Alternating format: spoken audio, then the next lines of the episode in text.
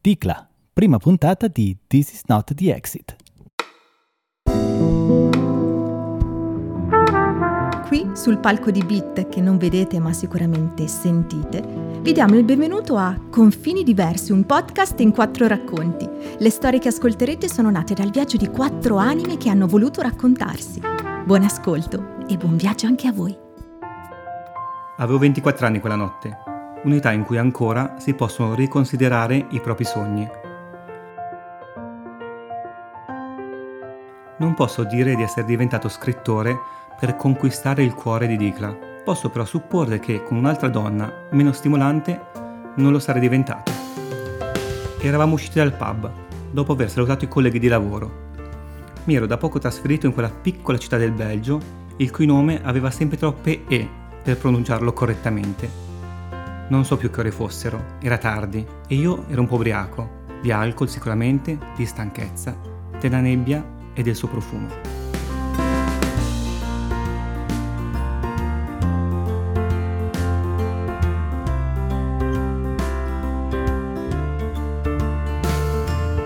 ero anche ubriaco di parole, di parole inutili, e infatti per un po' non parlammo.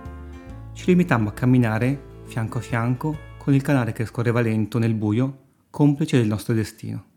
Le parole dei colleghi erano state per me frastornanti, e non solo perché pronunciate in una lingua che a quei tempi poco capivo, ma per la pochezza, per la rumorosità inutile, per il loro voler essere io e non essere tu per il loro voler annullare i silenzi dell'altro e non capirli e non unirli, come quell'arte giapponese che salda insieme i cocci dei vasi con l'oro. No, ma che oro! Loro, i cocci dei tuoi discorsi, li buttavano via, e con loro te.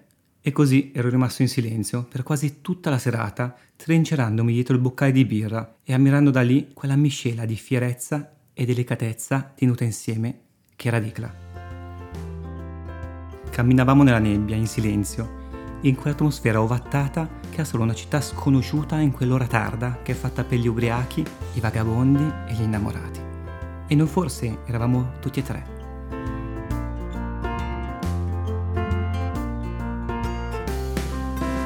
Camminavamo lenti e io pensavo che da buon milanese la lentezza del camminare mi aveva sempre dato fastidio io abituato a correre, a raggiungere il punto A più velocemente possibile, a farmi mille tabelle in testa con le tempistiche e a volerle poi battere e dimostrare a me stesso di essere migliore, io...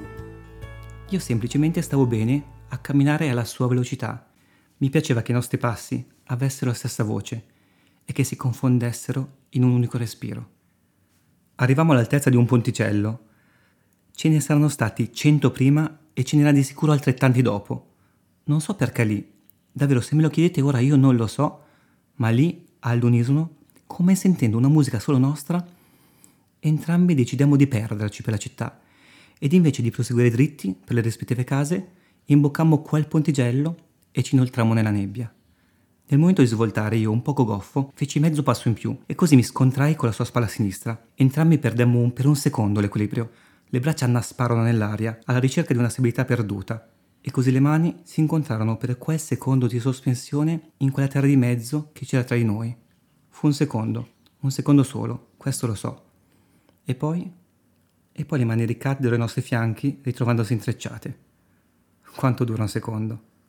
Non lo so. A volte tutta una vita. Iniziamo a parlare. Mi chiese cosa facevo e cosa mi piaceva. Mi sorprese. Sembra strano, ma mi sorprese che mi chiedesse cosa mi piaceva quante volte si chiede cosa fai e non cosa ti piace? Non lo so, ma lei fece breccia in me con quelle parole, con quel misto di curiosità e delicatezza. E iniziai a parlare. E questo mi sorprese ancora di più. Io che non mi mostravo mai, che mi chiudevo sempre, che ero diventato bravissimo ad eludere le domande degli altri, a chiudere a chiave le porte del mio io, a non far entrare nessuno dentro la mia casa interiore, io mi resi conto che lei poteva entrare nelle stanze del mio io che poteva aprire i cassetti dei miei ricordi senza che me ne sentissi defraudato, che il suo camminare nelle mie stanze mi era in qualche modo familiare. Era come se pensando agli altri in casa mia io trattenessi il respiro, aspettando quando se ne sarebbero andati, mentre la sua presenza era densa e confortante, come un buon silenzio, un silenzio che non imbarazza, ma che unisce. Mi chiesi poi cosa mi mancasse di casa, dell'Italia, di quella terra lontana di cui tanto aveva sentito parlare, ma che non aveva mai conosciuto. Io all'inizio cominciai a rispondere come ci si aspetta che uno straniero faccia. Ah, il cibo, sai, beh, poi la famiglia, e ovvio gli amici. Andai avanti così, sentendomi sempre più falso e vecchio a ogni parola che cucivo nel discorso.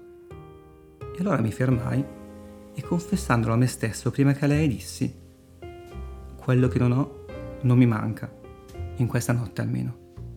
Lei si fece un poco rossa, o forse io voglio credere così, e allora mi chiese ancora, ma ci sarà qualcosa che non hai e ti manca? Tu, volevo rispondere, ma le dissi sì due o tre amici perché vedi non tutto sfuma.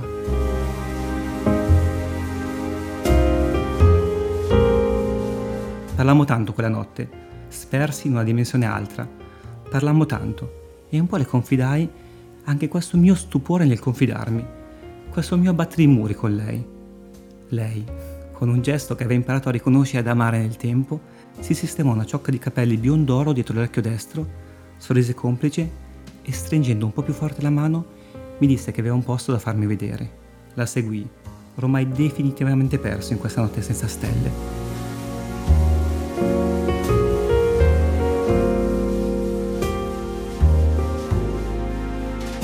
Arrivammo ai piedi del muro di cinta della città vecchia. Era la parte della città che preferivo, i vicoli stretti, il profumo dei mattoni, la storia che pulsava da ogni angolo, mi condusse ad uno scorcio, impossibile da vedere tra due case, da cui si ammirava un pezzo del muro di cinta, su cui qualcuno aveva fatto un murales, che per quanto io detestassi murales, era insolitamente armonico con il contesto. Non sapevo tradurlo però, e mentre stavo per dirglielo, la sua voce lesse per me. Ma dipingere un muro d'azzurro non lo farà diventare il cielo. Cosa vuol dire, Dicla? Le chiesi. Cosa vuoi tu? mi rispose. Stava albeggiando quasi ed iniziamo a tornare sui nostri passi. Mi chiese dove abitavo per capire come trovare la via. Io glielo dissi, ma quasi subito me ne pentì. Non avevo voglia di tornare a casa. Avevo preso quella casa appena arrivato in città. Era bella, costava il giusto, vicino al lavoro. Ok, nulla da dire.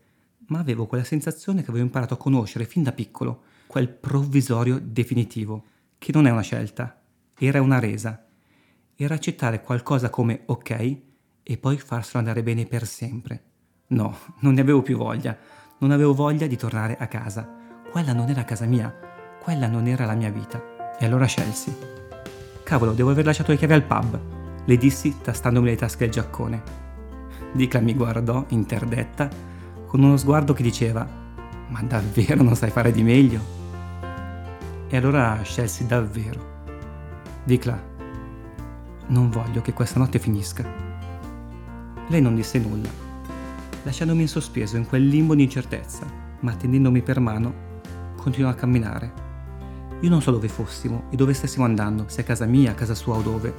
Ammetto che l'unico pensiero che ebbi, quasi me ne vergogno, era che avevo versato due giorni fa la caparra dei primi sei mesi d'affitto e aver capito ora che quella non era casa mia comportava perdere tutta quella somma. Sorprendentemente mi ritrovai a pensare, non mi riguarda, sì, erano soldi, erano anche tanti soldi, ma non mi riguarda. Semplicemente questo non era quello che volevo e quindi non ne sentivo più le aspettative. Ci fermammo sotto un portone, Di Claro vistò nella sua borsetta, tirò fuori un mazzo di chiavi e lo aprì. Salimmo le scale che portavano alla sua mansarda in silenzio, quasi a non voler rompere quel momento, a disturbarlo con le parole, a farlo svanire destandolo col rumore dei nostri passi incerti. Entrammo in casa. Vado un attimo a incipriarmi il naso, disse. Restai così da solo in questo giorno ad aspettarla. Mi facevano male le gambe per il camminare. Avevamo attraversato tutta la città in lungo e largo. Dopo un po' che aspettavo, non sapendo cosa fare, per ingannare il tempo mi alzai e mi avvicinai alla libreria. Presi l'unico libro inglese che c'era. Era una raccolta delle poesie di Borg. Lo aprì a caso e lessi. Un uomo si propone di disegnare il mondo. Nel corso degli anni popola uno spazio con immagini di province, di regni, di montagne, di baie, di vascelli, di isole, di strumenti, di astre, di cavalli di persone. Poco prima di morire scopre che quel paziente labirinto di linee traccia l'immagine del suo volto. Forse era quello che avevo fatto fino a questo momento. Mi ero riconosciuto ora, unendo i puntini del mio errare sparsi a caso, lo ammetto, nel mio destino. Un rumore mi distolse dai miei pensieri, mi fece girare. Dica era a fianco a me, non l'avevo sentita arrivare. Era nuda, completamente nuda, completamente lei. E allora la baciai, disegnando un punto, il primo scelto, del mio nuovo volto.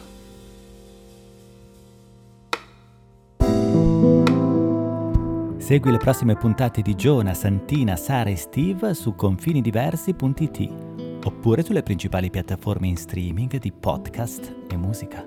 Confini Diversi è una produzione dell'associazione Bit Scuola d'Arte, anno 2021.